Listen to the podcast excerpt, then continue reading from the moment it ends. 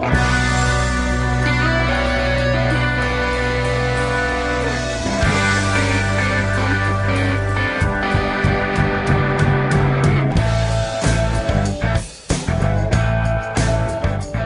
listening to Like Flint Radio, part of the Revelations Radio Network.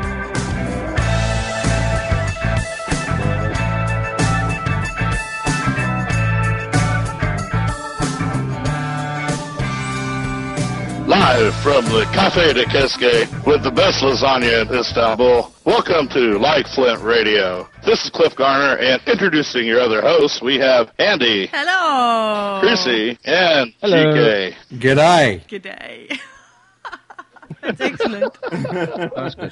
That was great. So, so how are things going there, men? You say it's the best lasagna in Istanbul. Oh huh? yeah, yeah, they're they're really good. The only thing that uh, might be a bit of a drawback is instead of a real ham, they use turkey ham. But it's quite good. I mean, they put it in the boat and they cover it with meat sauce, and then they uh, bake it with cheese on top. Very nice. Very good. Oh, it's They delicious. have turkey ham and turkey, Chrissy. And we all know you've got to have joking. some turkey in. And yeah, gotta was have I some thinking turkey. that Yeah. the pigs cornered the market. Sorry.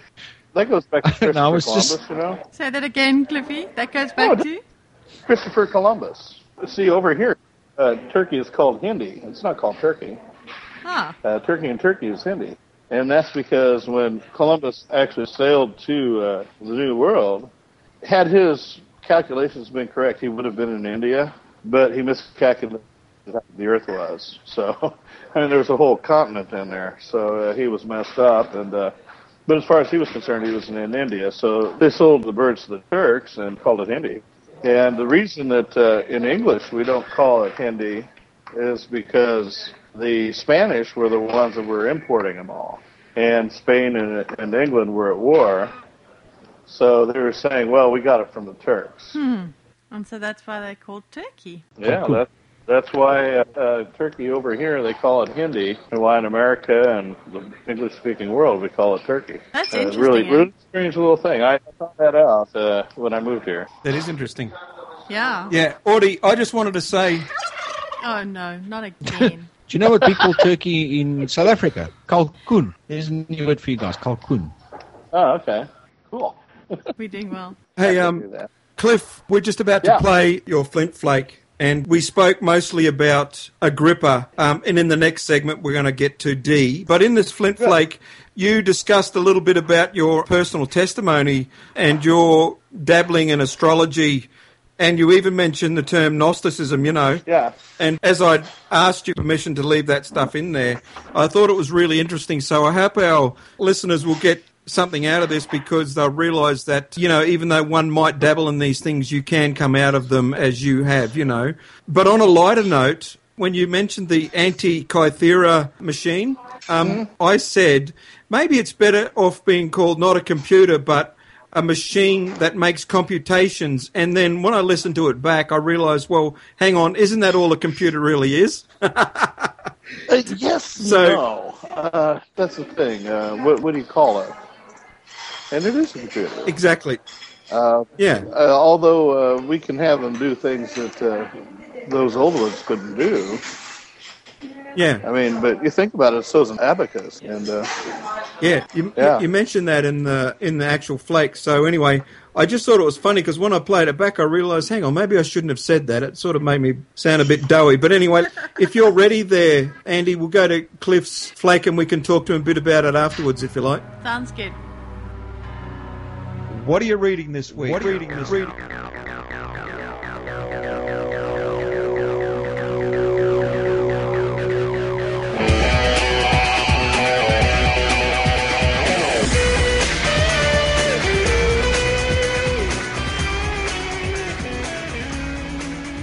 Alrighty, well, here we are again with Cliff Garner, and we're doing his segment, What Are You Reading This Week? And if you've been following our Flint Flake show, you will realize that this is part three of a book called The Occult Philosophy in the Elizabethan Age by Frances Yates. A thoroughly interesting book, very deep, um, very heavy, weighty material, and Cliff is been doing his best to bring it to the fore for us to understand in, you know, the 20 to 40 minute segments that we do for our Flint Flakes, but um, I got a feeling that we may even be doing more on this book yet. In fact, one of the things that has come up between Cliff and I about, let's talk about Henry Cornelius Agrippa for, to start with, but also with John Dee is their statements of faith, if you will. You know, were these guys pure occultists and therefore to be condemned? Or is there more to the story? And I'm keenly interested because I know that many of us are black and white thinkers and believers, and things like this are good to make us think and good for our brains, and also to help us tune to, well, what is the truth? Now, I know many of our listeners, including myself, will say, yes, we know that the truth is to be found within the scriptures, and I have no argument with that. In fact, that's my stance on everything. Well, at least I try to make it my stance on everything in, in everything that I do. but we go to this different age, this different time, and we try and understand where these people were coming from. And part of what we're going to discuss today, and I do apologise for the long introduction because Cliff is with us, is to draw some of that out. So I'm going to hand you over to Cliff now, and I think we're going to kick off with Henry Cornelius Agrippa. I hope that's correct, Cliff. Yes, yes. Agrippa had a uh, a work that he had done um, prior to the publishing of uh, the occult philosophy, and it was called uh, uh, De De, de, de Incertitudine et Vanitate Scientiarum et Artium atque excellentia verbi Dei declamatio invectiva. And this is on the uncertainty and vanity of the arts and sciences in an invective declamation. I was going to say that's easy for you to say. Oh, I wish it were. Sorry. Uh, but yeah, my Latin's generally pretty good. and, and, and what he what he spells out in this is, uh, is is how everything is vanity except for knowledge of Jesus. And that is his core belief. This is the core belief going in. This is his core belief going out of all his studies in the in the Kabbalah, uh, in Hermeticism, and everything else. Now, what we have uh, up until the time of the uh, the Enlightenment is is a situation in which science and technology uh, and numerology, uh, astronomy and astrology, all these things are just all a big mix. And the, the, there are very few works on practical science as we know it today. Now, is God condemning all practices that uh, involve technology and science? Well, no, he's not. Does he condemn all things involving knowledge through philosophy, which does lead to knowledge? Uh, and when we look at uh, the treatments of uh, Aristotle uh, by the church uh, over the years, you have to say no. Although with some of the others, we get get into some problems. But certain certain of the Neoplatonists were not contrary to Christian theology, but some of them were. And uh, when, what we see is as the church progressed through the Middle Ages, uh, you see very little science and technology. And part of this was, was a bias of the Roman world in which uh, the Roman world was um, very happy with leaving it all alone and uh, not not improving life all that much with technology. Uh, there were very few things that uh, that came from elsewhere or through cult, cross cultural um, meetings, but there, there were some. Uh, for example, uh, the the stirrup came from probably the uh, the uh, steppes uh, was probably through the Huns or possibly the Avars, but one of the one of those Turkic people that uh, came around uh, during the Middle Ages, uh, early Middle Ages, possibly even the Hungarians.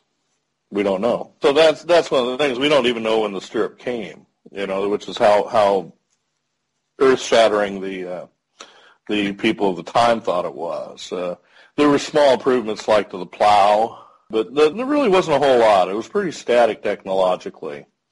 And uh, so when we see things like the astrolabe and the uh, that an- Antikythera device, which is really a glorified astrolabe, it, it uh, does several other functions uh, other than charting stars and being able to do horoscopes, but it could also probably calculate uh, uh, lunar eclipses and stuff of this sort. Which you know, you think about it, that, that's just amazing. You know, a device that does that. You know, when people say it's a small computer, I, I have the feeling that certain people are trying to blow it up as uh, like this was the controlling device for uh, some prehistoric nuclear weaponry or something. Right. But, you, you, you know the type. But Yes, uh, I do. I do. Not a computer, but a uh, an an item that can make computations might be a better description. Actually, yeah, it would probably be better described in that way. Mm. I mean, you, you think about it, uh, one of those uh, abacuses uh, would be uh, a type of uh, computer, Mm. Sure, and yeah. uh, and they truly are, and they're quite sophisticated in their own way. Yeah. So it's not like uh, the ancients uh, didn't have a, lot of intelligence and uh, things like that. I, I, I, I'm one of the defenders of that idea that they are able to even do things like build the pyramids. Indeed. Which- Myself which- included. Yeah. yeah, it, well, you know, when you see the people in the Eastern Islands uh, walking the uh, those giants, Yes. uh, that tells you everything you need to know. I mean, everybody's like, well, they needed a UFO to do it. Yeah. Levitation. Oh, yeah, right. Uh, well, no, they, they, if they have legs, they can walk. That's it. so, so that's uh, that's the thing. They they underestimate uh, the primitive people, and I think that's a terrible thing to do.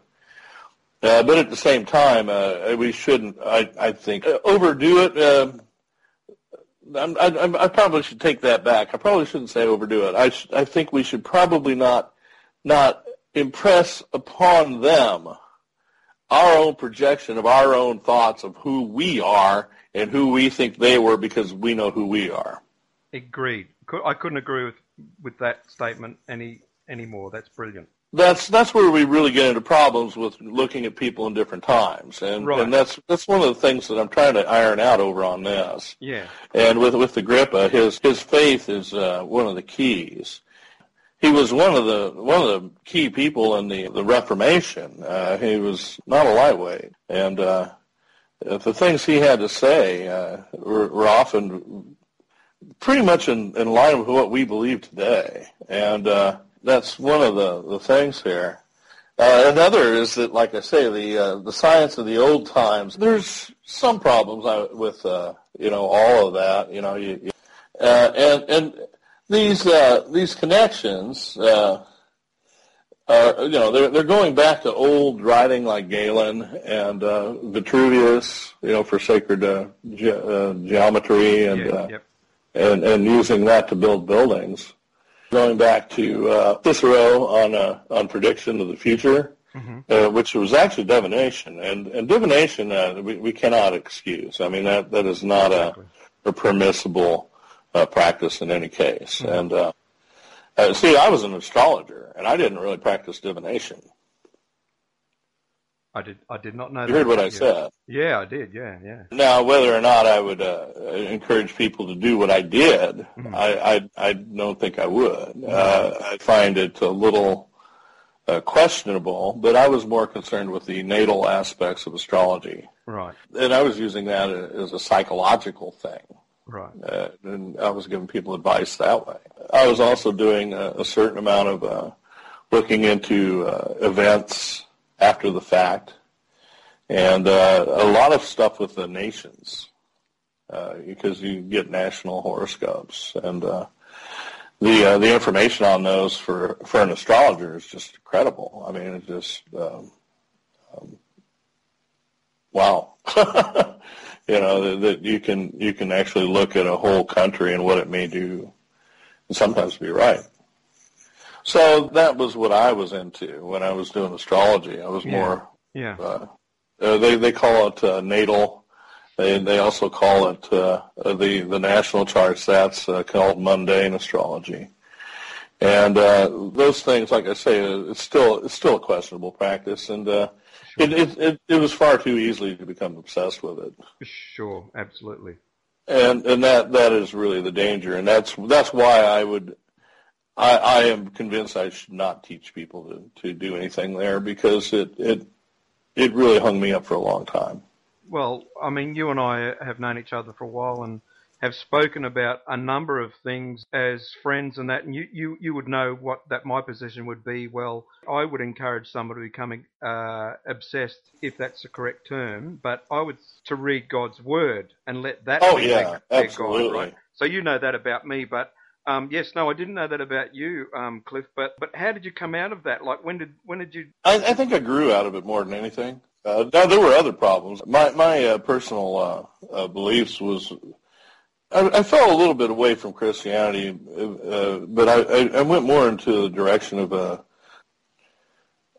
a sort of modified Gnosticism, I suppose you would say. Right. And and I uh, had some problems getting over that, uh, partly because of just me, and partly because of uh, certain ideas that I retained from that Mm-hmm. and kept uh, kept in while I was trying to deal with realizing that Christianity was true. Yeah. And I, I had uh, already been baptized uh, even uh, by that point. Yeah. Yeah. I, I was flying right for a little while, but uh, I really got hung up on uh, certain ideas. Um, can I can I bring you back to Agrippa himself because I've I've got a question. Yeah, yeah, yeah, Jesus to be first and last anyway. I think you we said. yeah. Oh, yeah. He he was very clear about that. Hmm. The very clear, and uh, and, and that's the thing. He he didn't mess around with that. I mean, his faith uh, was without question. Now, now with Dee, Dee did some things that you have to. He- He's going to have to account for. Yeah, because Yeah. what I want what I want to ask you about Agrippa was that Mhm. in this book it said that him and his he, he and his friends closely closely followed the writings of Luther, right? And it even goes Yeah. on to say that many of them became um, went on to become Lutheran Protestants. Um, oh yeah, So he, he was Lutheran. he was Uh, a Lutheran, was he? well, well, okay. he actually he uh, he kind of was in between Luther and uh, and Calvin. Right. Okay. and he was uh, one of those people that was in between there, and uh, kind of even probably made it easier for the two to to uh, uh, interact on the on the continent. Right. Yeah, and, and he's he's an interesting guy. He really is. I, I I've I've always been kind of fascinated with him, and and Dee, uh, oh man. Uh, he, now he's a little bit harder to justify, though. But Sure. but you know the thing is, is that he actually does does say a lot of the same things. Right. Uh, although uh, one of the things about Dee is he he was really big on predicting, Right. Yes. Yes. and that uh, that's going to be something he's going to have to account for. Yeah. Uh, in, in the in the end. Now, now that with Agrippa, th- only three of the books out of the four are certainly his, the uh, of the occult uh, philosophy. Uh, although I might not even get to that point again. Um, the, but the the fourth one uh, is it's questioned as who as to who wrote it. Um, the one, the one I wanted to ask you about, um, and, you know, because I've been reading bits and pieces of the actual book that you're going through, Mm-hmm. and I'll read you this segment. And um, it says in 1524, Agrippa went to France where he had many friends. Here he published in 1526 one of his two famous books, the De Ven- Vanitate Scien- Scientiarum. This book argues that, yeah, this book argues that all man's knowledge is vain, all science is empty, including the occult sciences. Yeah, yeah, that's exactly it. I, I I'm- I'm glad you found that because I'm having trouble getting it. but that that really is the uh, the heart and soul of Agrippa. Agrippa, uh, for Agrippa, Jesus is the first and the last, and he is the ultimate authority. The Bible is the ultimate authority uh, as far as explaining what Jesus is about. Right. So he he is really quite uh, uh, orthodox as, as far as it goes. Uh, he he he doesn't uh, place the these philosophical ideas above the Bible. He puts them below. And, and I think he's got the priority there correct. And like I say, what, what happens over time, by the time we get to Swedenborg, we see a lot of the occult ideas breaking away from the church. And when we get to the the uh, the Enlightenment, we see atheism come out in kind of its own glory, you know, and Yeah. and uh, and that's that's really the point where science becomes aggressively antagonistic to religion, and particularly Christianity. Yeah. That doesn't happen until then, and we're looking we're looking at uh, the the French Revolution and after. Uh, now, you, you do have people getting into uh, deism; they're starting to fall away from the faith. The deism in the 1700s, but prior to that, you really didn't have people who were uh, true pagans uh, coming out and things of this sort. That just didn't happen. Uh, people were either they were Christian as a good Christian or a bad Christian. Right. and uh, if they didn't believe, uh, often their be- disbelief was tied to a particular emotion or a particular incident or things of that nature. Well, I I also find that um, with Agrippa, he was also well known in, in England. And Oh, yeah. an interesting thing that um, I find that I find interesting if people are interested in royalty and things of this nature is that Catherine of Aragon uh, actually asked him to defend her in her case with Henry VIII, who was trying to um, Oh yeah, divorce her. yeah, yeah. so he true. must have been highly considered, you know, not just on the continent itself, but also in England. And you know, this is what this is telling me. Well, well, one of the things about uh, about Agrippa and and also uh, well Giorgi, uh, who was uh, called in for the other side, uh, that that he was the Italian expert on the Kabbalah and uh, and Hebrew Hebrew law and jurisprudence. Because That, Cliff, that's that's the point, isn't it? The, Yeah. the they were going to um, make the judgment um, based upon Jewish law of, on divorce, and because Agrippa was a Hebrew scholar, right? That's why she wanted him. I've got the story correct there, haven't I? Yeah, you got it absolutely correct. Yeah. Uh, in fact, uh, there's a there's a tremendous amount of insight in that because we talked about Giorgi before Yeah. and his his role in uh, in in Henry VIII's uh, divorce, and you know here they are, they're calling a Henry Henry's not yet a, Protestant, but he's calling a Catholic from Italy. Yes. Uh, who, who's an expert in, in all this uh, all this stuff in Hebrew law, Hebrew language, Yes. uh, and, and the Kabbalah, you Yeah. know, to to Yeah. determine whether or not he was able to find legal grounds to divorce her. Yes. Uh, which is, yeah, it's just just remarkable uh, how this is working out. And, Ca- and Catherine, who is a Catholic, Yes. is asking Henry Agrippa, who is a Protestant, to represent her. Absolutely fascinating. I'm glad you brought that that out as well. Yes. You know, you just can't make this stuff up. No, I know. I know.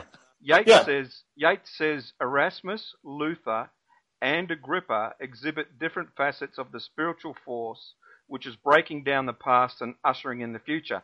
Now, Mhm. to put Agrippa in the company of Luther and Erasmus, um, that would have an effect that we probably are still um, feeling somewhat today. Oh, um, absolutely. Makes this guy super important. So, you know, The, the thing about him is, okay, he, he actually did uh, bring in some of the Hermeticism. I- Right, and that's what that I'm- was just I'm trying to get that at, was just yeah. science, you know, okay, okay. as far as it goes. But Yeah. but there were philosophical and uh, even theological uh, aspects of it. Yeah, Uh, Pico goes into those also. yes. Um, in fact, uh, Pico Pico had to to uh, to uh, recant on a couple of them, and and he did. Um, and, and, and, and where he recanted it, it got into where uh, the the person who practices uh, the science and, and arts that they're discussing, uh, which could could become magical. Uh, that person uh, could, in some respect, become uh, more than human. Okay, and Pico had to had to recant that, and uh, for good reason. That was one of those bones of contention in which the church was uh, uh, exactly correct in standing up against it. Yeah, now that said, the Catholic Church was against about anything that uh, you know went against their understanding what truth was, and we we know that uh, Copernican uh, uh, uh, astronomy is not against the Bible. We know that, uh, right. but at the time they were treating it as if it were. As such, yeah. Yeah, that, that's where Galileo got in trouble. Um, so, uh, anyway, the question you asked is a rather specific one, and, and one of the things uh, that uh, that they, they touch on in the book, and uh, really, I wish they they uh, that she wrote a little more detail about a lot of this stuff. Uh, because it's really a short book, and it hits it hits some major things, and it's laid the groundwork for a lot of uh, decent research that's come out, uh, but there, there's still quite a bit that's that's kind of missing. Ask me. But anyway, uh, one of the things that uh, that uh, Agrippa had done was that he he had sent to Erasmus a copy of his uh, the occult philosophy, and he wanted to make sure that he wasn't out of line. And uh, Erasmus uh, was probably the great mind of the time. He, he was above and beyond the others, just like Pico was in his time. Yes. He looked at it as a Christian and said, well, there's some places here where I'd be really leery going, but he said, I don't think that you're out of line as a person. And he confirmed him as a man of faith. And I think that's a, a, a really important uh, distinction to make with Agrippa because we have a harder time doing that with Mr. Dee. All right. Once again, I can see we're out of time, as we usually do. Cliff, we always run out of time, um, and I love spending time with you discussing these topics. So we will take this up next time. So thank you for your time, and thank you for letting me be part of your Flint Flake. Oh, my pleasure. Uh, Good to have you. Okay. Thank you. God bless.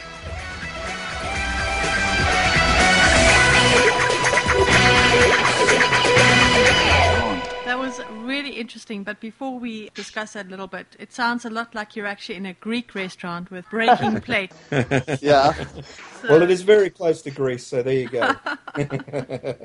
See, what else could I do? Ah, good. Anyway, but that was cool. That was a, a great segment. But what part was that now? Is it part four or part three? That's I'm- part. I'm losing that's track. part four. Yeah, it's it's part four. We do have part five, and then we might move on. Cliff's reading another book that we're going to discuss, and um, yeah, uh, Part well, five. it kind of ties in, but uh, but but in kind of a more peripheral way. Uh, that really, uh, Yeah, hello. I'm, um, hello. Hi. Hello. Hi, who's that? Hello, this is Damien. Hi. Yeah, it's Damien Hi, from Damien. Dundong Dingalong in, in New South Wales. Mm. Hmm. It sounds very Australian. Yeah. I- Listen, someone someone sent me your contact because um, you guys are in South Africa, right? yes. Hi. Yeah, we in, we're in Cape Town. Sure. Look, this guy sent me this thing and he called me, a, I'll read this out for you, a, a bobotie. A bobotie. Is that, uh, is he having a go at me? Mm. No, you're actually pretty safe there, Damien. It's not an insult. Mm-hmm. Yeah, it was. Well, to be honest with you, I was on my Facebook wall, and he said, "Listen, you come round near me again, you bobotie, and I'll smash your face in." So it was pretty aggressive. I would think that this guy was South, was South African, right? Hi. Okay, so what does Yes, it mean? What, what do you think it means? It's traditional Afrikaans dish, South African dish. It's a bit of mince and a bit of curry and a bit of egg and what else, Some Andie? raisins in there. Mhm, Yeah. raisins. Traditionally, they use a bay leaf in there as well. It's very nice with rice. Here we go. Oh, well, so, um, I- I'm a bit happier about that because I was going to send a bunch of bikers round to his place to kick his door in and show him what a bobotie really is. But if it's only going to be throwing a pie in their face, I, I think we'll leave him alone. mm, The guy's a yeah, right unless drongo, I'm telling you. bullying Mm, yeah, Yeah, violence it, is never a doesn't way to like solve it anything. A, a huge insult. I have to be honest. Yeah. See, Bobotie is actually so- very nice, and it's and it's and, and it's loved in South Africa. So so it could actually be a compliment. Well, that puts a whole different. Uh, oh. While, while I've got you on the line there, um, guys, I want to ask you a couple of questions about that topic you spoke about a while Which one back. was that, Damien? Yeah, um, it was this bloke called Cruz, and um, he was talking about Kundalini spirit. Yeah, well, I I was just wondering if would would it be okay if I just went to my local everyday run of the mill church, or am I going to run into that uh, Kund- Kundalini thing? It sounded like a bit of martial arts, and I could take it up with this guy on my Facebook wall. I'll go to the church, and they can teach me this Kundalini thing, and then I'll go around and kick his door in, and then say, "Look, who's a bobotie now, mate?"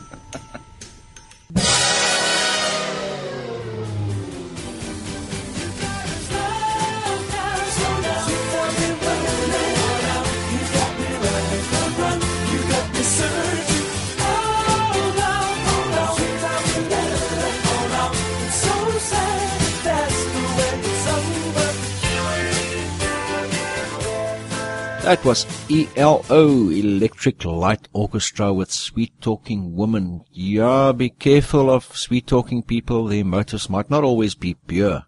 My name is Crusy and you with me here again on Crusy's Discernment Corner. Today we're going to have a look at Joyce Meyer, one of the most famous and influential Christian teachers today. And I just want to read something from one of her book covers. Um, Joyce Meyer is the author of the bestsellers Beauty for Ashes, The Root of Rejection, and Battlefield of the Mind, and has taught on emotional healing and related subjects in meetings all over the country.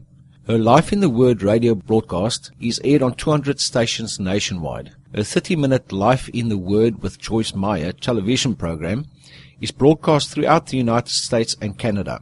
She also travels extensively, conducting Life in the Word conferences as well as speaking in local churches. Now, I just want to say right off the bat, what I'm doing this for tonight, it's not about Joyce Meyer's salvation. That's a matter between her and God. But what we should rightly judge is her doctrine. And, you know, she's one of those preachers that got this, you know, seeker friendly mindset and this almost narcissistic gospel. I just want to quote something that she said, just to give you an idea of where this mindset comes from. She was studying the atonement, and this is what she said about it. You know something? I liked myself before I started studying on this, because that's something God had just worked in me in the last seven years. And I didn't start out liking myself. I didn't like myself at all. But I'm telling you, after I've studied this message, I'm so excited about me that I can hardly know what to do. Now, I just want to ask one thing, Joyce. How do you study the atonement and Jesus' sacrifice and come out excited about yourself? How about Jesus and the price he paid on the cross? I think this shows what sort of mindset these people have in the seeker-friendly, narcissistic type gospel churches. And uh, we're going to look at a few other things uh, she has said, and we're going to hold it up to the word compare it to the word and see if it measures up. Let's open our Bibles to Isaiah 8 verse 20. To the law and to the testimony. If they speak not according to this word, it's because they have a special revelation. No, wait, wait, wait. That's wrong. Let's try again. To the law and to the testimony. If they speak not according to this word, it's because they have a special anointing. No, wait. Okay, let's get it right this time to the law and to the testimony. If they speak not according to this word, it is because there is no light in them. The Bible also says in Psalms 119 verse 160, Thy word is true from the beginning. God's word is true. If you have a different opinion from the Bible, then you are wrong and the Bible is right. If I have a different opinion, I am wrong and the Bible is right. First thing we're going to look at is how does she get a doctrine? Let's listen to this clip. Do you know something a large majority of the church really doesn't even know? Honestly and truly, they really don't even know. Well, you're going to know when this night's over. The Bible can't even find any way to explain this. Not really. That's why you got to get it by revelation. There are no words to explain what I'm telling you. I've got to just trust God that He's putting it into your spirit like He put it into mine. Yeah, so we just gotta trust you that your revelation is correct? Right. No, I don't think so. If it's not in the Bible, sorry Joyce, then I'm not going for it. Let's look at a few more examples of her revelation knowledge.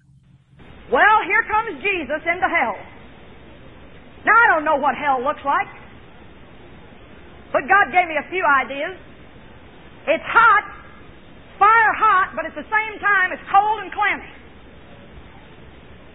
That's kind of different, isn't it? Fire hot, but cold and clammy. Okay, so there's no scripture for what she said there. This is just purely what she's made up or what she believes she has got by revelation. I'm sorry, we're going to throw that out. Let's listen how Joyce exposes herself as a word of faith teacher. I got fire in my belly tonight because I know, I know, I know that there's power in life in right words, that words are containers for power. And I don't care what kind of a mess you've got. I am begging you tonight to stop talking about it and start talking about what the Word says and what you can have. Make yourself a list. Do some work. Do some homework. Make sure you've got a scripture to back up every one of your confessions. We're not talking about some magic, goofy, you know, weird, new age thing. I'm talking about doing what the Bible says, calling those things that be not as though they are, prophesying to the dead, dry bones in your life. Oh, you dry bones, hear the word of the Lord. Maybe you need to get your checkbook out and say, Oh, you checkbook, hear the word of the Lord. You are not going to stay empty all of your life.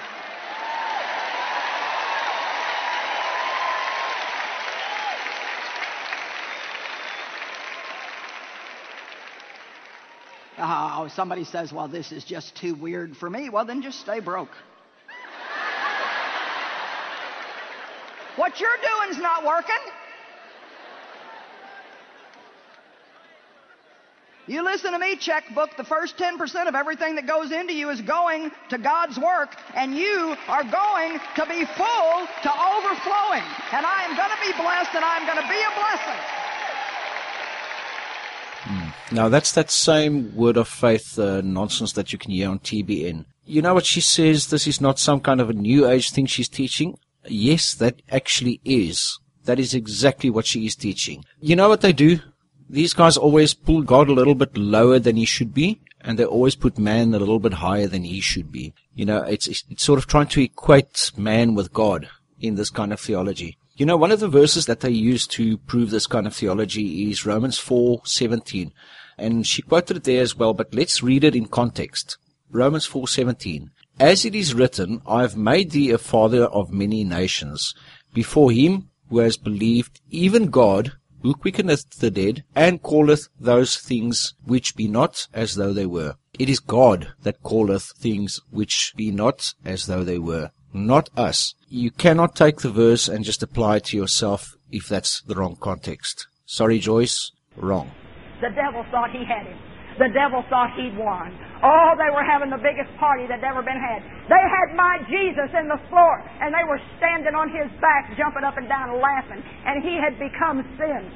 Don't you think that God was pacing, wanting to put a stop to what was going on? All the hosts of hell were upon him. Upon him. Up on him. The angels are in agony. All the creation is groaning. All the host of hell was upon him. Up on him. They got on him. They got him down in the floor and got on him. And they were laughing and mocking. Ah ha ha ha ha! You trusted God and look where you ended up. You thought He'd save you and get you off that cross. He didn't. Ha ha ha. Chapter and verse, please. Hmm no chapter and verse for that. She's just purely made that up.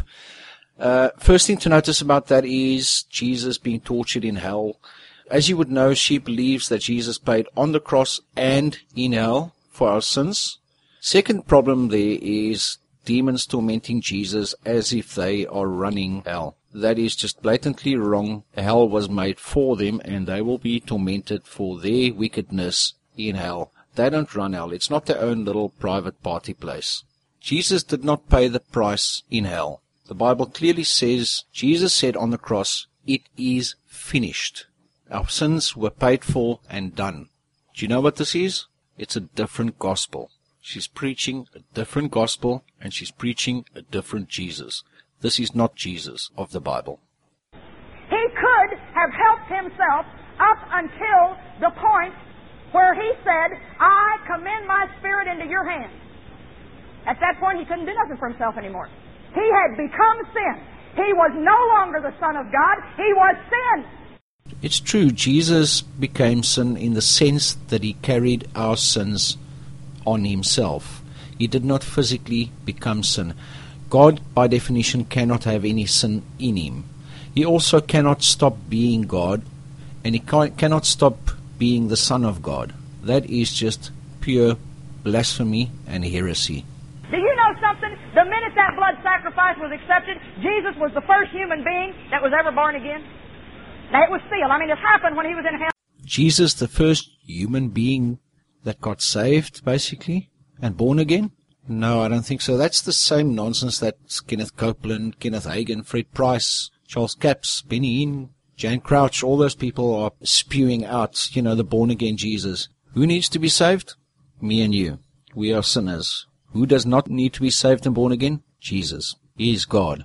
He never stopped being God when he was so-called in hell, according to Joyce Meyer. He can never stop being God. This is just pure blasphemy. It's a different gospel. She's preaching a different Jesus.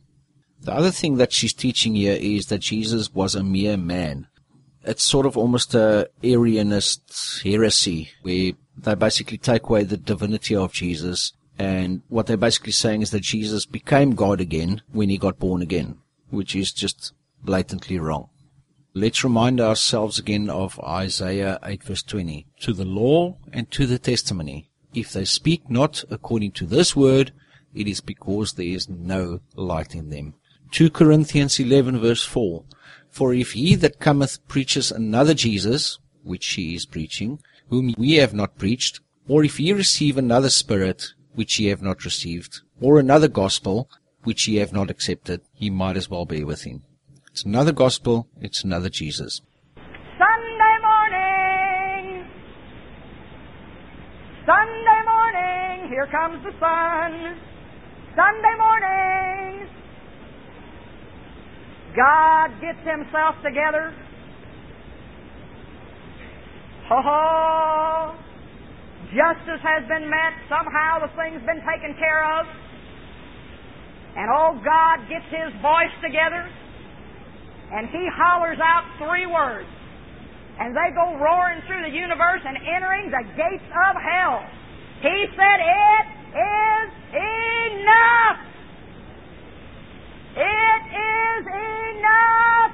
Now, this is Joyce again preaching the born again Jesus uh, and that Jesus paid the price in hell you know, Jesus paid the price on the cross. Um, the Bible clearly says, Jesus said, it is finished. Another verse we can go to, let me just find it here. 1 Peter 2 verse 24. Who his own self bare our sins in his own body and on the tree, that we, being dead to sins, should live unto righteousness, by whose stripes ye were healed. It says clearly, he paid for our sins, mine and your sins, in his body on the tree. And another thing that they teach here is also the spiritual death of Jesus, which is heresy. And you know, when we hold these things up to the word, they just do not stand up to the word. At the end of that clip, Joyce Meyer says, God said out of heaven, it is enough, it is enough. She's adding to the word of God. The Bible nowhere says that God said that. She's making it up now we either got to take her word or we got to reject it. Based on what the Bible says to us, or the evidence that we see from the Bible, we cannot know that he said that. So we got to reject that. All I was ever taught to say was, I, a poor, miserable sinner. I am not poor, I am not miserable, and I am not a sinner that is alive from the pit of hell. That is what I were, and if I still was, then Jesus died in vain. I'm going to tell you something, folks. I didn't stop sinning until I finally got it through my thick head I wasn't a sinner anymore. And the religious world thinks that's heresy, and they want to hang you for it. But the Bible says that I'm righteous, and I can't be righteous and be a sinner at the same time. You know what Joyce is doing here? She's showing us that she hasn't got a clue what imputed righteousness or the substitutionary atonement means. She's totally clueless and she should not even be teaching a primary school class. Now we can answer this with two verses. I'll just take two verses. 1 John 1 verse 8. The apostle John says, If we claim to be without sin, we deceive ourselves and the truth is not in us. 1 Timothy 1.15, um, this is Paul after being saved where he proclaims to be the chief of sinners. I think, you know, let's go with uh, John and with Paul and let's take their word over Joyce's word. So what have we seen today? We've seen that Joyce Meyer preaches a false Jesus, a Jesus that had to be born again, a Jesus that was not God in the flesh, and at one point stopped being God and then became God again. It's a total confusing doctrine. She has a false view of atonement. She has a false view of imputed righteousness, and she preaches a different gospel. You know, it's not up to me or to you to judge her salvation. I hope and I pray that she is saved and that she comes to a better understanding of the Bible before she actually preaches to so many people because she can do, you know, a terrible disservice to many, many thousands of people. I hope you enjoyed your time with me today and uh, we will be back in a couple of weeks with some more. Have fun. Bye bye. God bless you.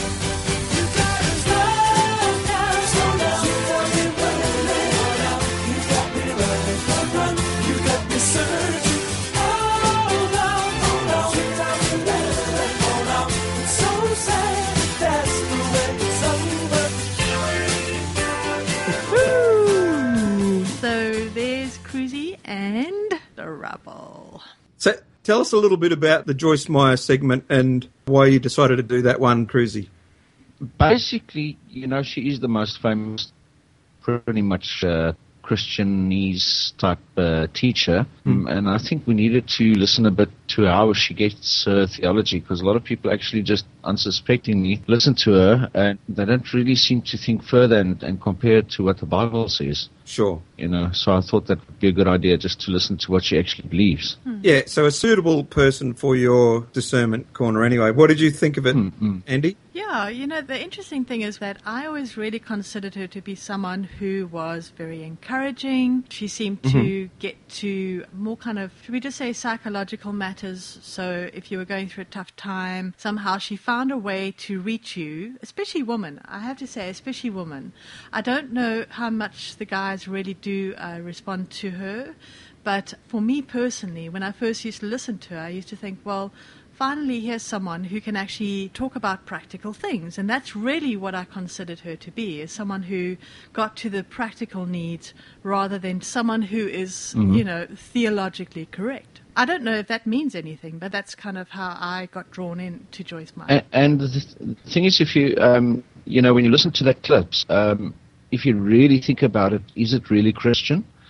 Right. Um, now, I don't want to get myself into too much trouble by saying no, but um, I'm bordering on no because what she preaches is more, more Mormonism than anything else. Hmm. A bit of Mormonism, a bit of uh, the Arian um, heresy.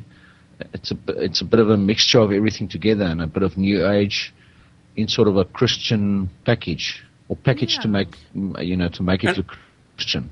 Yeah, and going back to what Andie said, I think because she does reach many women sort of on that emotional level, I think that it can tend to get past the um, critical thinking area of people's minds and mm. where they might think, well, is this really something that's biblical? But I could see, mm. you know, the practical side of things. But then if that's the case, then really what she is is bordering on being a life coach when she's not actually preaching out of the scriptures. Would that be fair mm. to say? Do you reckon that's okay too, Andie, to say that? I, I, think it's a very fair thing to say because I, I kind mm. of saw her more as someone who just wanted to inspire people rather yeah. than someone mm. who wanted to be credible and theologically correct. And you use some really interesting examples there. That the whole idea of you know Jesus was the first born mm. again person or mm. something yeah. like that. Yeah. You know those those kind of things are pretty shocking when you really look at it. And for most people, that's probably just gone over their heads. They've never questioned it. They've just gone oh well, it's Joyce. It's it's great. She's fantastic. That's what and most people sort of, will tell you. She's wonderful. yeah, you you can trace it back. Uh, I think Kenneth Copeland started that stuff. Hmm. Um, yeah, because a lot of what she says is almost word for word Ken, Kenneth Copeland. Oh, that's yes. interesting. Which yes. is quite interesting. Yeah, very much. Yeah, word of faith stuff. Yeah. Uh, and the thing is, if if she was a life coach, that would be fine and well, but then she shouldn't mix it with trying to teach theology because she doesn't know enough about theology to teach it. To be honest, I agree uh, with that. And that's just that's just my personal view. And another thing is, you know, even if she seems sincere and you know she encourages people, you just have to think back about Satan in the Garden of Eden when he said to Adam that you know you shall be as gods. I bet that was also very encouraging. Right. You know, so being encouraging is not necessarily just on itself a good thing. Right. And I think even in terms of her life coaching skills, And I really don't, I'm not out to just diss her. So just so that I can put that out there, I really want people to go and examine even what she's teaching from a life skills perspective. Because if one does start to examine that and even try and line that up to the Word of God, even that is wanting because she will talk about prosperity. She'll talk about all these things that you can achieve if you just do whatever and you uh, think positively, etc. Now, just take just those aspects that are, I would have put that into what, motivational skills or whatever you want to call that. If you just take those aspects and try and line that up to the Word of God, it doesn't measure up. So not only is the theology wonky, but what she's teaching us that Christians should be um, you know, the victorious Christian all the time, that kind of, you know, emphasis on success, I just think, like, well, where did she get that from? Because I also don't really read that a lot in the Word in terms of, you know, that's important to show that you're successful. Um, because if you don't, you're letting God down somehow. And there's one more thing: the difference between a good teacher and a bad teacher, or uh, a good prophet and false prophet, or whatever. Mm-hmm. The one would actually be happy if you compare what he's saying to the Bible. If you think about Paul, in you know, he was actually quite quite happy with the Bereans that they Exactly, that they were holding what he was saying up to the Bible. Right. Now, people like Joyce Meyer get very upset when, when they get criticism, hmm. you know, and you, and you can see it's a mindset difference there. Right. You know, I'm sure not, none of us can have our theology 100% correct all the time. I'm sure we're all learning. Sure. But it's a good thing if somebody corrects you. It's not a bad thing because you learn from that. Yeah, no, because none of us know it all. That's exactly right. And um, if we do put something out there, also if we put something out there in the public arena, I think it's fair enough that other believers would question us on it. You know, not Sure. to you know drive people into the ground or just run them down or to prove that you're right about something. But as long as it's backed up by scripture, Yeah. I think we should all be open to that and all, all remain teachable. Because when you shut that off, it's like you're saying, "Well, I've got it all now and I know it all," Right. and hmm. obviously none of us do. Right. Yeah, I- I'd be very disappointed if somebody didn't correct me if I was in error because it means I would stay in error. Hmm. Sure. And, and I'd rather, you know, have somebody help me, me out and, Well- you know, correct me. Well, even if it's even if it's just asking the question, hey, what did you mean by that? You know, like clarify this for me. What did you mean? It doesn't have to be a you know the complete rundown, but yeah, e- even just something simple as that, I think. But anyway, no, that that's a good one, a good flake. Yeah, that was a nice chewy flake. I really enjoyed that. Well done, Crusy. Yeah, good one, Crusy. Yes, very chewy. So, um, okay, so what are we moving on to next, Andie? What have we got on the list? Well, actually, just on that note, you know, we are recording this on Easter Monday. So is it a good thing to say, what is it? Christos Anesti? Indeed, it is. Indeed. Yes, yes, Christos Anesti, and I might just say Amen or Ni Amen. yeah. so with our Greek spot, we're going to be talking about um, second person plurals because I think I've asked you guys, and I'm going to ask you while we're recording. Like in Australia, when we when we have second person plural, when we're talking to a group of people, in a colloquial sense, we'll say "use" y o u s e. You know, like what are you guys doing, or do you guys want a hamburger, or do you guys want some chips with your roast kangaroo. And and I really think that the um, Americans, I'm, I'm pretty sure that's what their second plural is when they say y'all. But do you have anything in South Africa, Afrikaans, Africa, an Africanism where you're talking to a group of people? Because in English we only have you and you. Right. So Australia we have you and yous. Use. no, I, I can't think of anything, mm. actually. Can you, Crusy? I can't think of anything No, that's we- offhand. No, no, we don't really have anything like that that I can recall. No. So I'm sorry, it's just Well- the boring old you. You. Singular Well, or yeah. plural. Okay, so how do you actually say you guys in Afrikaans then? Julle ouens of julle mense. Mm, so that's And that's a And and you guys. You and that was Greek to everyone basically. right. Okay, Yes, all you right, people. Okay. It's- All right. And you know, amongst our Aboriginal brothers and, and sisters, and a lot of the wider community also uses this as well. Like they will say um, you mob or us mob and them mob, you know, us mob, you mob, and them mob. And we do do a bit of that in the wider community. I mean, I know I do. Um, I'll use the, I'll use the term mob. It's not the American mob as in gangsters. It's like I think it comes from a mob of kangaroos. You know, us mob, you mob, and them mob. And I will use that a bit. people. And also, yeah, for a group of people. And it can also show, you know, belonging to that particular group. And there was a pretty cool Aboriginal band going back a few years. That was what the the name of the band was. It was Us Mob.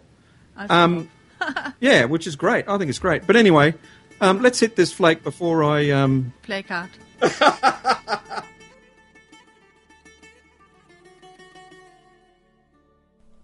Simon, Simon, idu, hosetanas exitesa umas tu siniase, hoston siton. Hello and welcome to the Greek Spot with GK. Koine Greek uses person number suffixes for personal pronouns and a large range of other types of words, not just pronouns. Now, sometimes these person number suffixes aren't always obvious when translated into English. Indeed, in English, we sometimes make up our own colloquial forms. For example, in Australia, when you're when talking to a group of people in the second person plural, so talking to a group of people, we we sometimes say use. So that's Y O U S E, use, like, what are yous doing this weekend? And I'm supposing, and please let me know if I'm wrong here, but when Americans say y'all, it's usually when addressing a group of people, as in a group of people in the second person plural. Now, we do these in informal settings. Um, for the most part, we wouldn't use these colloquial uh, forms of these words uh, in a more formal setting. I hope not, but you know, sometimes they, they pop out, especially in our culture. Um, you hear you hear it from time to time. Now, Koine Greek has no such necessity to use such forms because it allows for first, second, and third singular forms and first, second, third plural forms by adding suffixes to the words so you know what's going on. And now this is the point of our small spot here, and I'll demonstrate this from our verse in Luke chapter 22, verses 31 and 32. Now I'll read those and I'll talk about it as we go through them. So Luke chapter 22, 31, and this is what I read in my very, very basic Koine Greek at the beginning of this segment. I read verse 31. And the Lord said, Simon, Simon, indeed Satan has asked for you that he may sift you as wheat. Now, in this verse, when the Lord says, you, Satan has asked for you, that you is a plural. In Koine Greek, you can recognize that because of the suffix attached to it, but it's not so easy to pick up in English. So we have here, and the Lord said, Simon, Simon, indeed Satan has asked for you, use, yal, or second person plural, that he may sift you as wheat. Okay, now I've just realised that in my first reading there, I read that from the New King James Version, and I wanted to actually read it from the King James Version and then contrast that with the NASB version. So, um, but they're both useful for one side purpose that I wanted to demonstrate here as well. In that, well, let's read the King James Version before I move on. Um, it says, so Luke 22:31. And the Lord said, Simon, Simon, behold, Satan hath desired to have you that he may sift you as wheat. Now, in both the New King James and in the King James Version, twice there we have the pronoun you. But in the original New Testament Greek, um, it only actually one time refers to you. And the whole point of this exercise is to demonstrate from Luke 22:31 that this you is a second person plural, so we, we've established that. But so let's have a look at it in another version. Let's have a look at it NASB, New American Standard Bible. It says, Simon, Simon, behold, Satan has demanded permission to sift you like wheat. So there you go. So the NASB only has the you once. Okay, So we can move on from that little side issue there, and let's go and look at Luke 22, verse 32. But I have prayed for thee, that thy faith fail not, and when thou art converted, strengthen thy brethren. And just for a bit more clarity, let's try that in uh, NASB. But I have prayed for you that your faith may not fail, and you, well, once you have turned again, strengthen your brothers. Now, each time in this verse where it says either you or your, it's a second person singular form um, that that Jesus uses. So we have in verse 31 Jesus using the second person plural to indicate that he was talking to all of the disciples, and then in verse 32 um, he uses second person singulars, and we know from that that he's talking directly to Peter about his brothers, about the rest of the disciples. Now, this is not a big thing, because many commentaries and study Bibles will point this out about this portion of Scripture, but it is possible to miss it with just a plain reading in English, because the pronoun you is plural, so it refers to all of the disciples, as I said in verse 31, but in verse 32, all of the second person pronouns are singular, so only Peter is being addressed. So there you have it, the Greek spot for this Flint Flake show on Like Flint Radio. Now I only chose this very small topic just to demonstrate how useful a little bit of Greek can be. Hope it encourages you to dig deeper into God's Word. And until next time, I'd like to say thank you for your time. Thanks for listening. God bless you. And bye bye now.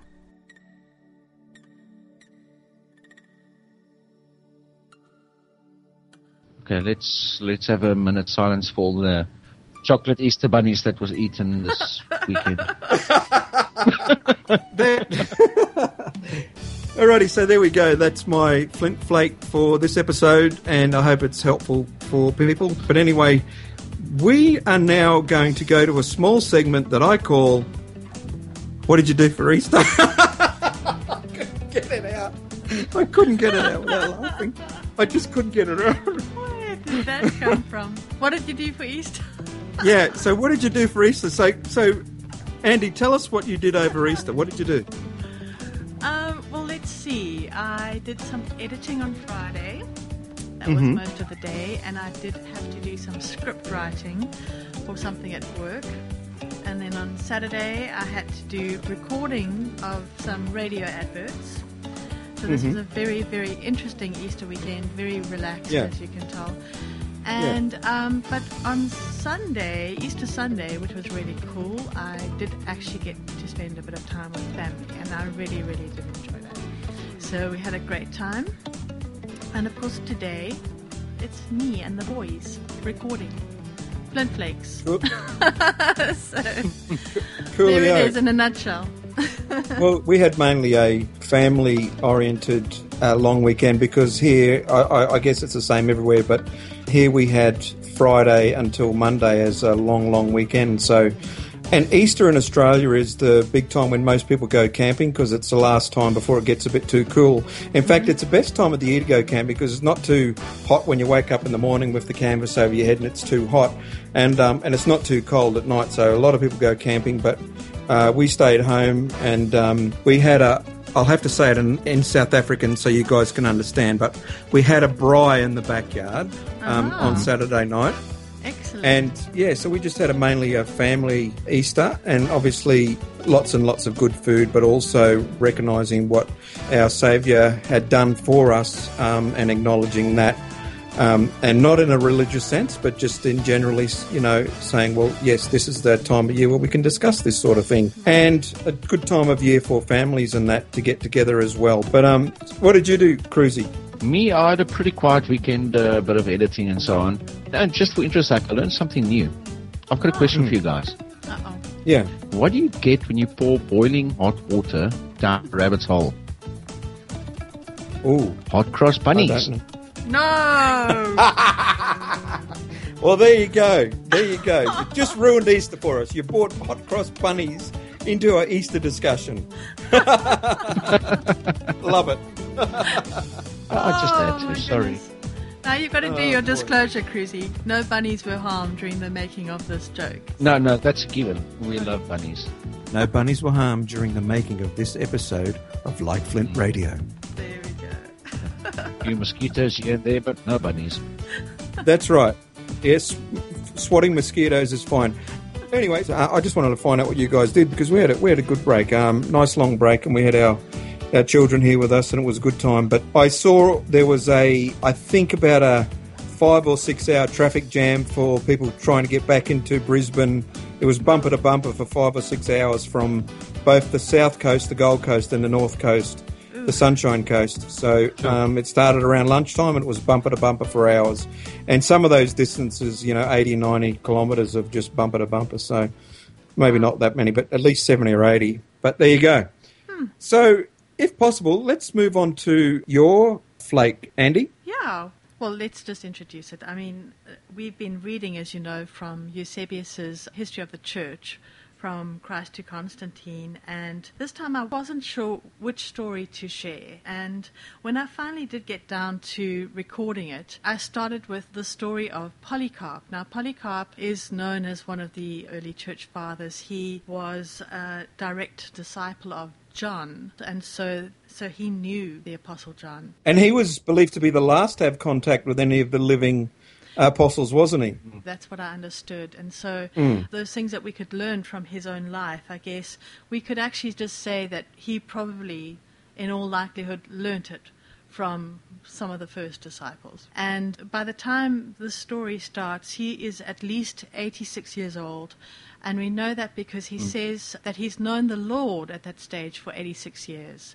And so he is at least that. So he could even be older than that. He could have been in his 90s, actually. Yes, he could have set that date from his baptism. It is a remarkable story of his martyrdom. A couple of things to listen out for if you don't know the story of Polycarp, and especially as it's written up in Eusebius. But I like how, you know, you have that, um, the guy's name's Herod, and he's basically a copper, you know, for the governor. And Yeah. he tried to persuade Polycarp to call Caesar Lord because that's all they wanted him to do, Right. to confess Caesar as Lord, didn't they? That was the basics of it. Yeah. And I think they also say that Polycarp set his face, right? And right. and he, he had his famous uh, his famous part of his speech was um, 86 years have I served him and he has done me no wrong. Hmm. How can I blaspheme my king and my savior?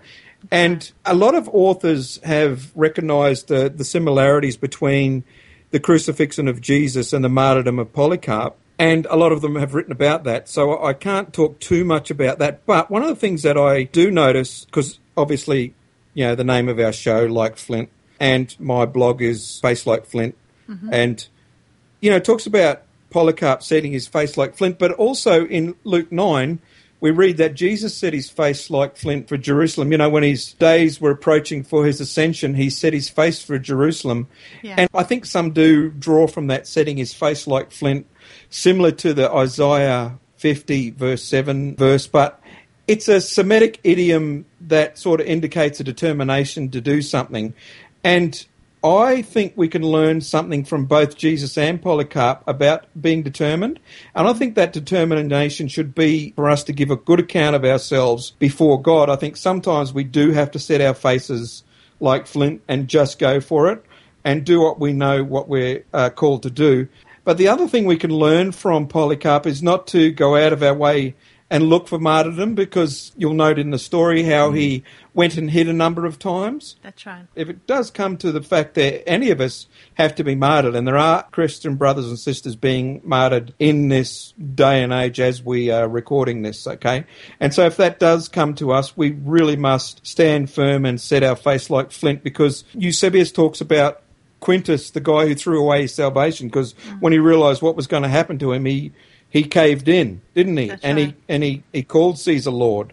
And we Yeah. can't do that. We must never, never do that. And I'm sorry to take up so much time on your flakes. So if you've got No, any comments, good. Crusy, or I I was just going to say, uh, I read a story about, I think it was Polycarp that, that was actually um, writing about, about John, how they, you know, everyone was in anticipation to, to listen to John preach, and they would carry this old man onto the stage eventually, and all he said was, believers love one another, and they carried him off again. Wow. and that was sort of uh, they were waiting for this long sermon or something, and that's all he said, and they carried him off again.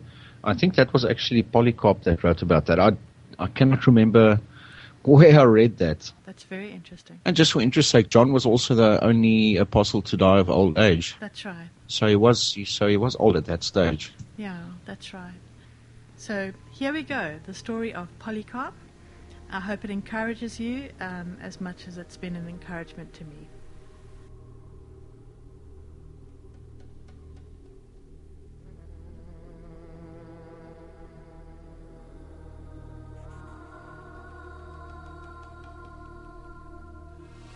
Antoninus Pius, after a reign of 22 years, was succeeded by his son Marcus Aurelius Verus in association with his brother Lucius. In this period, Asia was thrown into confusion by the most savage persecutions, and Polycarp found fulfillment in martyrdom. As a written account of his end has come down to us, I am in duty bound to enshrine it in my pages. I refer to the letter sent on behalf of the Church over which he himself had presided, to inform the Christian communities everywhere of what happened to him. It begins thus The Church of God at Smyrna, to the Church of God at Philomelium, and to all communities of the Holy Catholic Church everywhere. May mercy, peace, and love from God the Father and our Lord Jesus Christ be yours in abundance. We are writing, brethren, to tell you the story of those who have suffered martyrdom, especially blessed Polycarp, who, as though he had set his seal on it by his martyrdom, brought the persecution to an end. After this, before giving an account of Polycarp's death, they relate what happened to the other martyrs, vividly describing the heroism with which they faced their torments, to the amazement of the spectators on every side. Sometimes they were torn with scourges to the innermost veins and arteries, so that even the secret hidden parts of the body, the entrails and the internal organs, were laid bare. Sometimes they were forced to lie on pointed seashells and sharp spikes. After going through every kind of punishment and torture, they were finally flung to the beasts as food. Special mention is made of the noble Germanicus, who by divine grace overcame his natural physical fear of death. The proconsul tried to dissuade him, stressing his youth and begging, as one still in the very prime of his life, to spare himself. But without a moment's hesitation, he drew the savage beast towards him, well nigh forcing and goading it on the more quickly to escape from their wicked, lawless life. After his glorious death, the whole crowd was so astounded by the heroism of God's beloved martyr and the courage of Christian people everywhere that a shout went up from all sides Away with the godless! Fetch Polycarp! The uproar that followed these shouts was so tremendous that a man named Quintus, newly arrived from Phrygia, on seeing the beast and the threatened torments to follow, broke down completely and ended by throwing away his salvation. It is plain from the text of the letter I have quoted that along with others this man dashed towards the tribunal with too much haste and without due thought. But when seized, he gave everyone clear proof that it is fatal to risk such ventures in a reckless and thoughtless spirit. So ends the story of these men.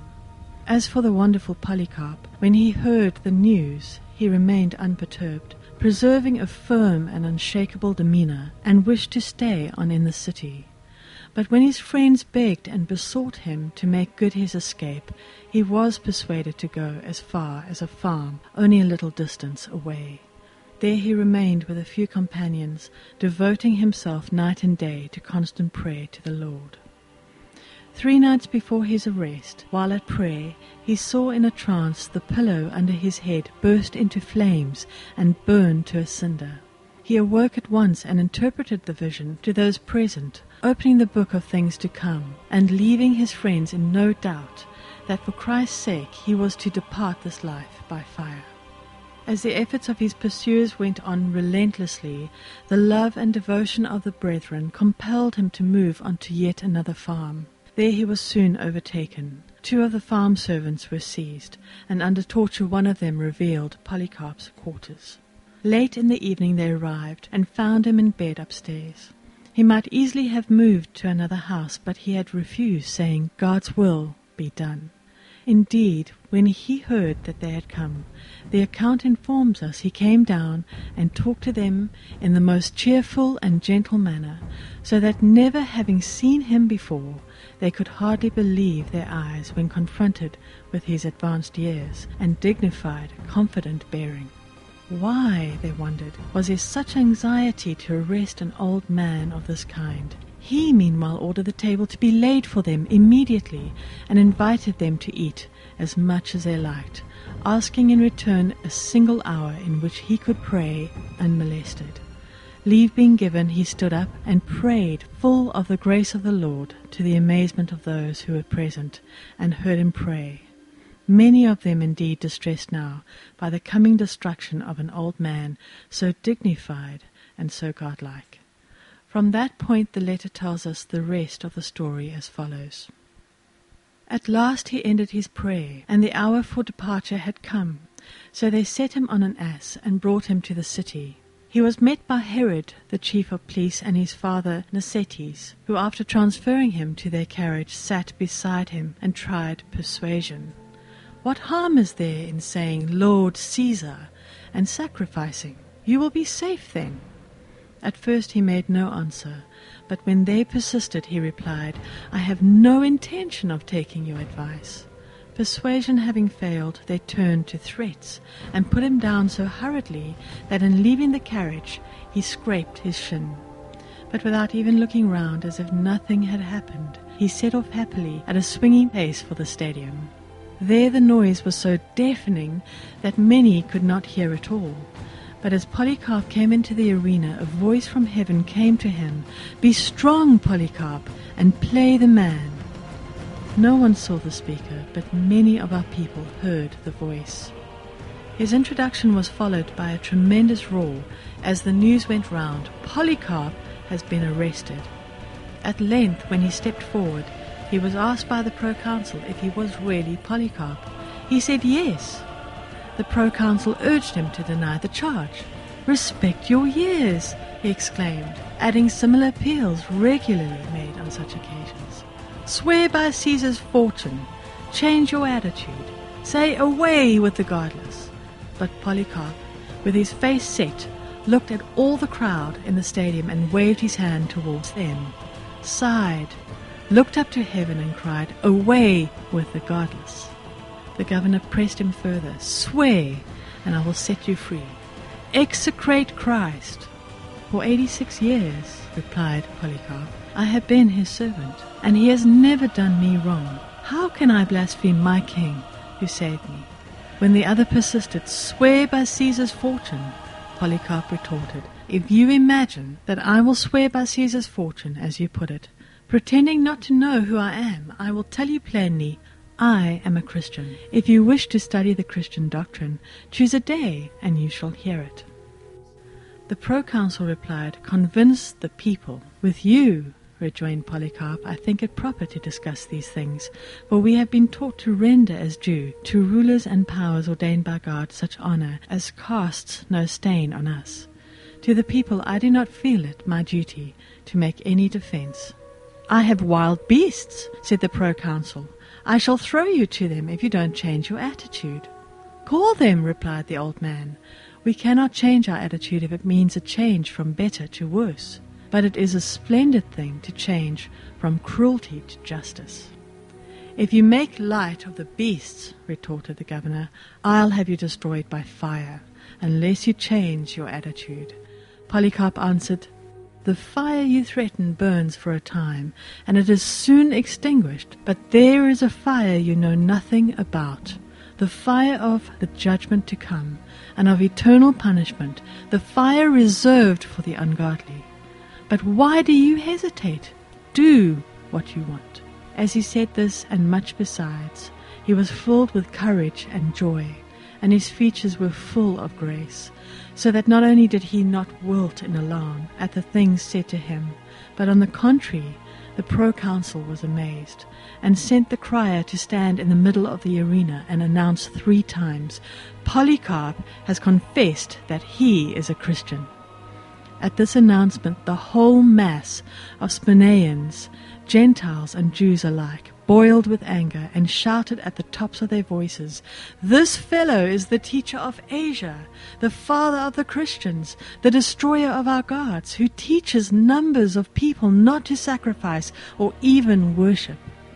So saying, they loudly demanded that the Asiarch, Philip, should set a lion on Polycarp. He objected, saying this would be illegal, as he had closed the sports. Then a shout went up from every throat that Polycarp must be burnt alive, for it was inevitable that the vision which appeared to him about the pillow should be fulfilled. He had seen it burning as he prayed, and turning to the faithful with him, said prophetically, I must be burnt alive. The rest followed in less time than it takes to describe. The crowds rushed to collect logs and faggots from workshop and public baths, the Jews as usual joining in with more enthusiasm than anyone. When the pyre was ready, he took off all his outer garments, loosened his belt, and even tried to remove his shoes, though not used to doing this because each of the faithful strove at all times to be the first to touch his person. Even before his hair turned grey, he had been honoured in every way because of his virtuous life. There was no hesitation now. The instruments being prepared for the pyre were put around him. But when they were going to nail him too, he cried, Leave me as I am. He who enables me to endure the fire will enable me, even if you don't secure me with nails, to remain on the pyre without shrinking. So they bound him without nailing him. He put his hands behind him and was bound like a noble ram presented from a great flock as a whole burnt offering acceptable to God Almighty. Then he prayed, O Father of thy beloved and blessed Son, Jesus Christ, through whom we have come to know thee, the God of angels and powers and all creation, and of the whole family of the righteous who live in thy presence. I bless thee for counting me worthy of this day and hour, that in the number of the martyrs I may partake of Christ's cup, to the resurrection of eternal life of both soul and body, in the imperishability that is the gift of the Holy Ghost. Among them may I be received into thy presence today, a rich and acceptable sacrifice, as thou hast prepared it beforehand, foreshadowing it and fulfilling it. Thou God of truth that canst not lie. Therefore, for every cause I praise thee, I bless thee, I glorify thee through the eternal High Priest, Jesus Christ, thy beloved Son, through whom and with whom in the Holy Ghost glory be to thee, both now and in the ages to come. Amen. When he had offered up the Amen and completed his prayer, the men in charge lit the fire, and a great flame shot up. Then we saw a marvelous sight, we who were privileged to see it and were spared to tell the others what happened. The fire took the shape of a vaulted room, like a ship's sail filled with wind, and made a wall around the martyr's body, which was in the middle, not like burning flesh, but like gold and silver refined in a furnace. Indeed, we were conscious of a wonderful fragrance like a breath of frankincense or some other costly spice. At last, seeing that the body could not be consumed by the fire, the lawless people summoned a confector to come and drive home his sword. When he did so, there came out a stream of blood that quenched the fire, so that the whole crowd was astonished at the difference between the unbelievers and the elect. To the elect belonged this man, the most wonderful apostolic and prophetic teacher of our time, for every word that he uttered was and shall be fulfilled.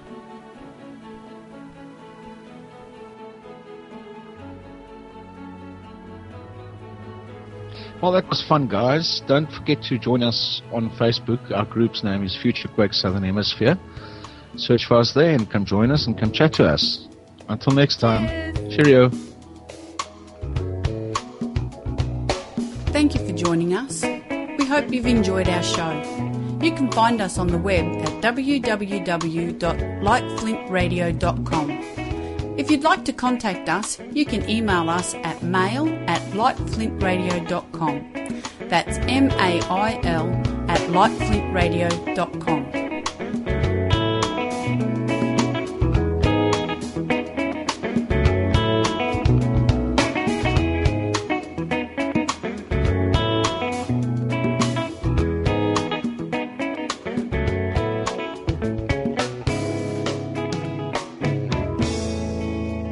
awesome chatting to you guys again. Before I say goodbye, Garth, behave yourself. That's never going to happen. See you later, Crusy. Okay. Lekker dag vir julle. Laat fantasties gaan en ek hoop julle het 'n lekker show. Totsiens. Baie dankie. Totsiens.